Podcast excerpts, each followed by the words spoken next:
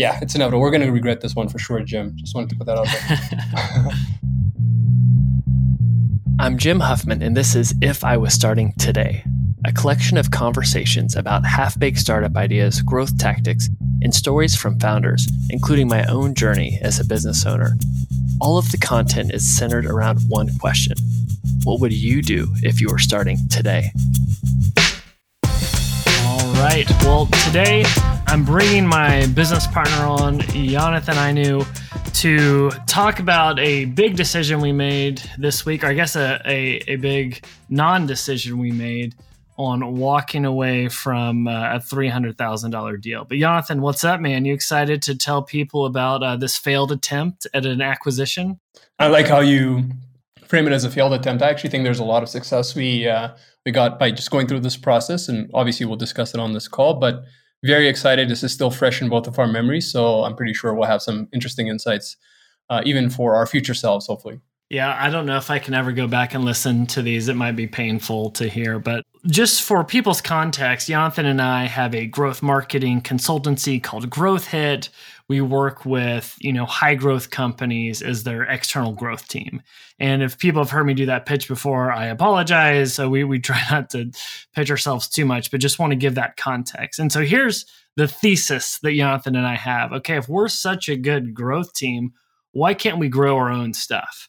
So instead of making profits from the agency and putting to our pockets and driving around in fancy electric cars, we're like, you know what? Why don't we invest this into acquiring businesses or starting our own? And we've seen companies like, you know, what Meta Labs did with Andrew Wilkinson, and then having Tiny, where they invest in companies and they have 30 plus companies. Fork Equity has done this by investing in Use FOMO, which is, is a Shopify app. You could even make the case that Basecamp was started with this premise where they were initially an agency, 37 Signals, and eventually launched their project management tool. So we're like, hey, that's a genius idea. Let's follow that path. And so, what I'd like to hit on is as we're going to make this decision to start another company or invest in one, we want to talk about our investment thesis, this deal that came up, and why we essentially made the decision to walk away. But Jonathan, anything you add, want to add before we get into the investment thesis? No, I think you've covered uh, everything. Um, I don't want to actually jump into any one of those topics because I know we'll come into them later on. But yeah, just the whole process of us wanting to step away potentially at some future date out of this whole agency model, take the skill sets that we've been building for years not only building the agency but also helping other companies scale as part of our agency work. And why not apply to our own idea if we decide to start it from scratch or even by acquiring a company and then implementing it there? So yeah this is our first attempt at that and uh, definitely a lot of lessons uh, that we've learned. When Jonathan and I were going through this, we're like, all right, before we just start getting shiny object syndrome and spinning up random ideas or trying to acquire businesses, we've got to hone in on what is the criteria for a company we would want to acquire. And here's some of the stuff we were thinking through. So I'll kind of run through it, then Jonathan, I'll let you dive in.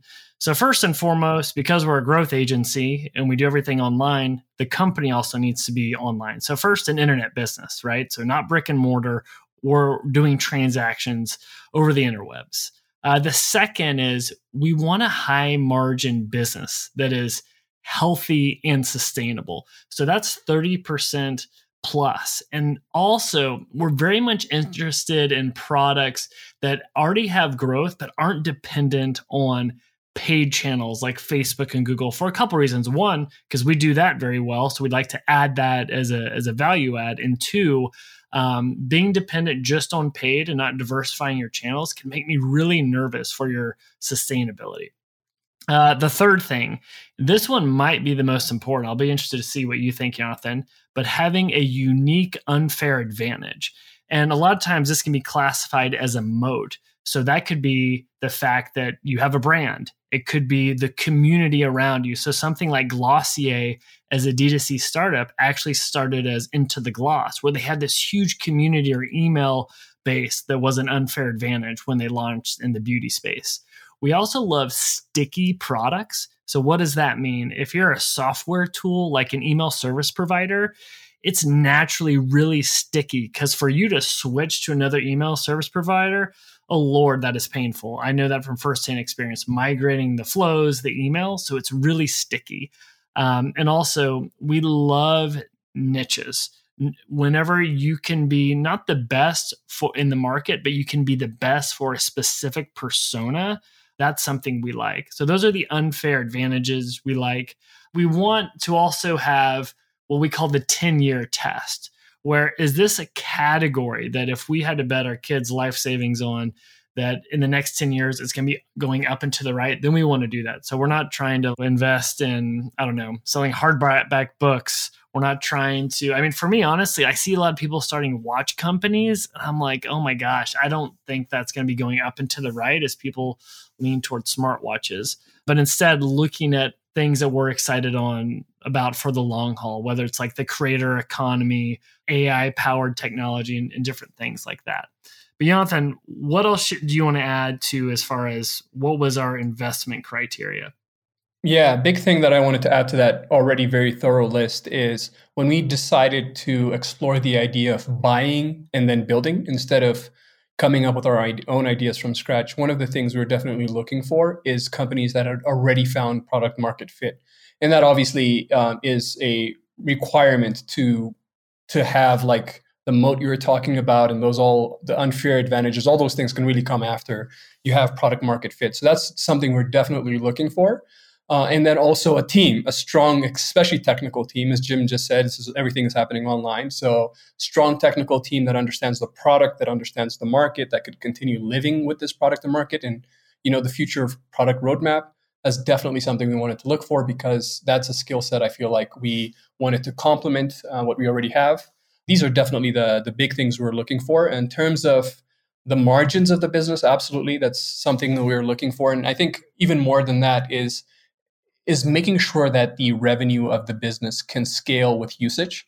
So this is something actually I believe that we added on relatively recently after having a conversation with Nathan Barry where their their revenue increases not by the number of users they necessarily add, but as their current users are more successful and they're upgrading to larger and larger tiers. So that's one revenue channel or uh, opportunity that we definitely wanted to have in the product. So yeah, I would say these are definitely, um, I think with these final items that I just added, about as close to 100% of our checklist as it gets. Yeah, we definitely learned a lot in this process that changed our investment criteria, but that's a great call out on product market fit, especially if we're acquiring something. We want to be past that phase because if not, there are so many unknowns and it could be a quick way to, to burn money. The other thing um, this isn't necessarily in the investment criteria, but it's our options. You know how much money we want to put down for this thing. So potentially up to $200000 um, that doesn't include if we're able to do seller side financing take out a loan or go down a bunch of different paths. Um, so that was another thing that definitely kind of limited our options. We're not some vc with, with huge uh, purse strings all right, so that was our criteria. We then go out into the abyss that is the internet and try and find options. And the path we took was honestly looking at aggregators of companies for sale or marketplaces. Um, we're looking at Flippa, we're looking at MicroAcquire to try and find this deal. And so we found one. And we can't give the exact name because of NDA reasons, but it was in the live e commerce space. And the thing that's really exciting about this is it's within the Shopify ecosystem. It's in a category that we're very bullish on, that in the next 10 years, it's going to be going up and to the right. So we found this. I slack it to Jonathan. I'm like, what do you think? He's like, let's go deep on it. And then we started doing the due diligence process. But um, Jonathan, anything to call out before on like how we found the deal or what about it got our attention? Yeah, I think what really got my attention is for one, I mean, all I'd say most of our clients are definitely in the D2C space or at least have some exposure to e-commerce. So we're very familiar with tools that would help a client that we potentially have. We know that live commerce is is the is, is the future because it's it's like everywhere in China. It's one of the most uh, widely used uh, tools for for commerce and it just the engagement on tools like this is unbelievable it's sky high nothing really competes with it and we felt like there's going to be a big player in this space anyway why not jump on a tool that's already you know like a few years into development has quite a few customers. Why not take it to the next step using all our skill sets that we already have? So it felt like, even at a glance, that we were a perfect fit with this company. And uh, that was definitely the main source of initial excitement. Yeah, I mean, Amazon's doing live e commerce. You see the stats when people do live e commerce, time on site goes up significantly, ROI goes up significantly. So, like, oh, wow, this is a great marketing pitch. Make our tool helps you make more money. So, we reach out, do, do a nice little cold email, start talking with them. Very, very nice group of, uh, of uh, developers. And that's another thing I liked is they had nobody on their team that does marketing. It was all developers and, and tech leads. So, so far, this is looking like a dream relationship. And we start getting into the due diligence stage. So, what does that even mean? Like, we're literally Googling how to do due diligence for acquiring a SaaS company um, to, to show where we're at right now with the process. Um, so, we look at a few different ways financial due diligence, tech due diligence, traction due diligence, and operations due diligence. And not to get too into the weeds on it, but here's what I think matters. Um, from a valuation standpoint, we're definitely looking at financials because you're probably going to be acquiring them off of a multiple of revenue or a multiple of EBITDA. But they're very much pre product market fit. They've sunk much more money into the development than they have into the growth. So they were negative as far as profit goes. And so that one for us was was interesting but pretty straightforward. The one that you and I kind of struggled with was how do we do due diligence around traction, product market fit, but then also the tech side? So we could start with doing our homework on hey, does this company actually have product market fit? And one thing you and I kind of settled on was do they have some sort of cohort of customers that are obsessed with this product and they're using it again and again. And so for SaaS companies, it's like, hey, is there a churn rate? Do people just download this and then drop off? And so that was something as we started getting to into the weeds. I don't know, Jonathan, for you, but for me, that's where I started to get a little bit of like a red flag, like crap, these guys are pre product market fit. But what did you yeah. see as we're auditing product market fit? Absolutely. And I think as part of this whole product market fit audit, I also wanted to look at their competitors. So I spent a lot of time booking calls with their competitors, just trying to get an idea of what the industry is, the main problems that they face. Most of these competitors, for context, are are advanced. They've some of them have definitely raised money, some are even public. So they've gone through the process of you know just trying the trial and error period that this company is is going through. And i felt like they had a lot of wisdom there that we can uh, easily gather. So just looking at them and understanding the market i realized that it's the product itself is not very sticky. Uh, it, there, it requires an education component especially in the us and many western markets. And it feels like the timing is just wrong for this product. It's it's just one of those companies that you know it's inevitable but now's not the time. Like we have not found the use case for it we haven't found the right distribution channels for it or whatever it is really just the time isn't right. That's essentially the the message that i gathered just talking to these companies that the struggles that this company uh, is facing is faced by pretty much everyone in the industry. Um, so i think that gave me a lot of confidence to say that they didn't definitely didn't have product market fit and there was still a way to go in terms of reaching that yeah, and to kind of go down this path, like, okay, let's act like everything works out and this goes the direction we want. What does that mean? Well, first, we take it on and we have to discover what is the use case or the niche persona that's going to be so obsessed with this they use it. Is it the beauty industry? Is it the fashion industry? Is it people selling high ticket items online? Um, and so the time it would take for you and I to do the homework to go after all those personas and prove it out. Um, it, I don't know if we have the money to pull that off, or do we want to give up nine to 12 months of our time? Because the opportunity cost could go to the next thing. The other thing is, let's say we get traction with a specific persona. This isn't a do it yourself type of onboarding that a lot of SaaS companies have where you don't need a sales team. This one very much requires sales. So while I think we are good at sales, scaling a sales team is totally different. And with our business model, with our economics, we don't have the money to pour into sales at this level. And then the third thing, we're looking at this category. There's a lot of people raising a lot of money. So what's our unfair advantage to compete. I do think it is a bottoms up approach, kind of going back to the Nathan Barry episode, how he competed with MailChimp, but it still didn't ever overcome the fact that we need a sales team and our product roadmap would still need to be able to evolve to at least compete with those personas. So we started to get all these kind of strike one, strike two, strike three on the the due diligence process. And it was hard for me because I was getting shiny object syndrome and really fired up about going to market with this. But at some point you have to like look at your your baby that is this deal and be like, crap, I think it's ugly. and it, it, might not work out.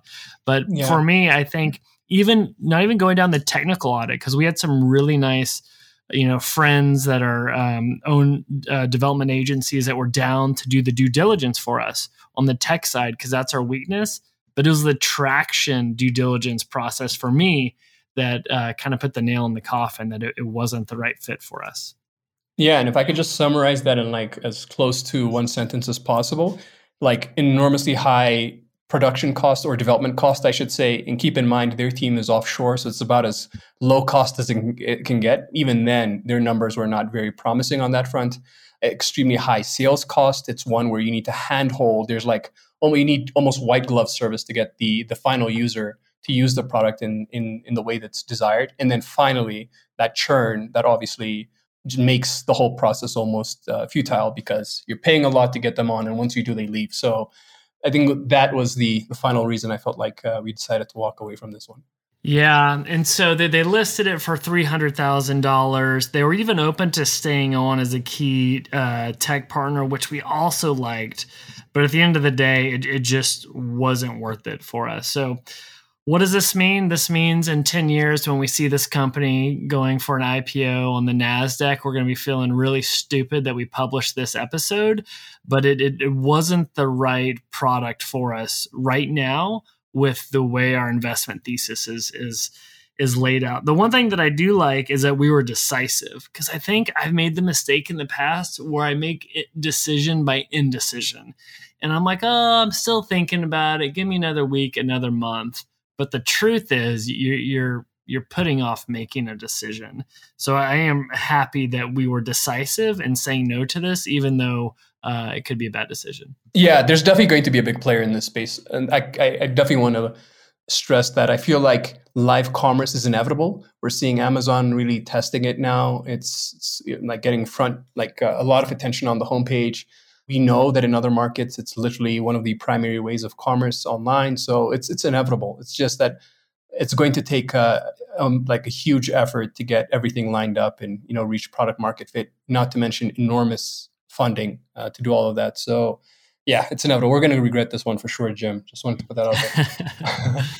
Yep. Um, well, yeah, glad we're publishing this. So, the other thing that you and I have thought through is, you know, as we're looking to make these investments or start these these companies, you know, how can we learn from other startup studios or idea labs? And the thing that I struggle with is naturally these startup studios don't focus. They're spreading themselves somewhat thin as they're testing a lot of different things. However, as we look at them, there, there's a ways where you can focus even with this model. So we're big fans of what they're doing at Atomic VC. They've launched Hims or Hers out of out of their lab, and they talk about in their first year they actually didn't focus on a lot of ideas. It was just one and going all in on it. And I believe they give the team nine months of runway to make something happen, almost like it's its own um, kind of angel funded startup to see if it gets traction. Um, and that's something that you and I have thought about because we also do have another thing we're working on that we'll be talking about in a future episode. And the thought might be let's go all in on this one idea for six months and see what we can do with our effort focused on that as opposed to spreading ourselves too thin.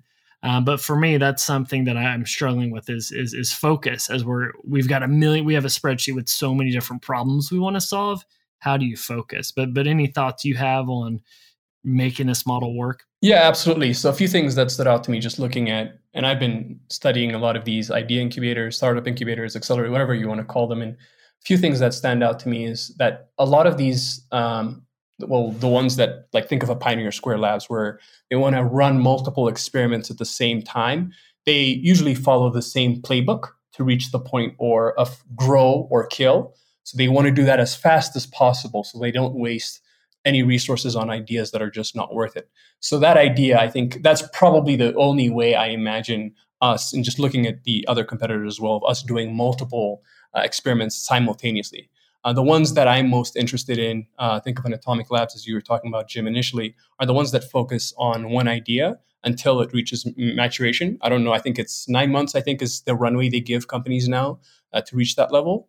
And I think speaking of atomic labs, the way they go about coming up with their ideas actually is the most fascinating thing that really stands out about them is they don't have ideas. They really think of problems first.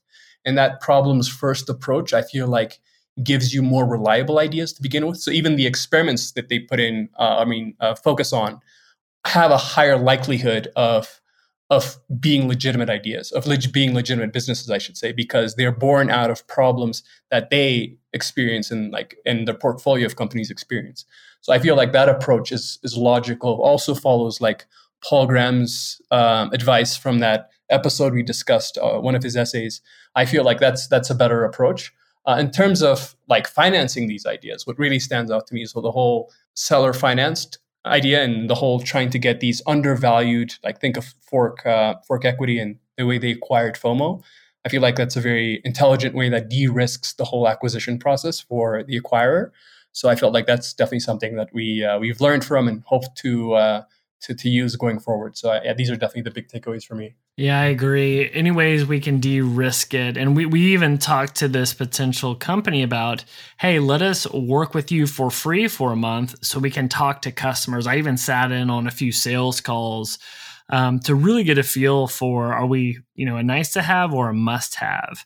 Um, but yeah, getting creative with these structures is something we're, we're definitely open to. But um, no, that, that was a great call out too on um, the, these startup studios. But um, but yep. So the, the search continues as we attempt to start or acquire business for um, what we call Hit Lab Ventures. But Jonathan, any closing remarks? No, I can't wait to do this episode after we make an acquisition. I think though that's what I'm really excited about right now. Uh, so at that point, we're sharing more of the the actual successes of the journey rather than uh, the painful takeaways.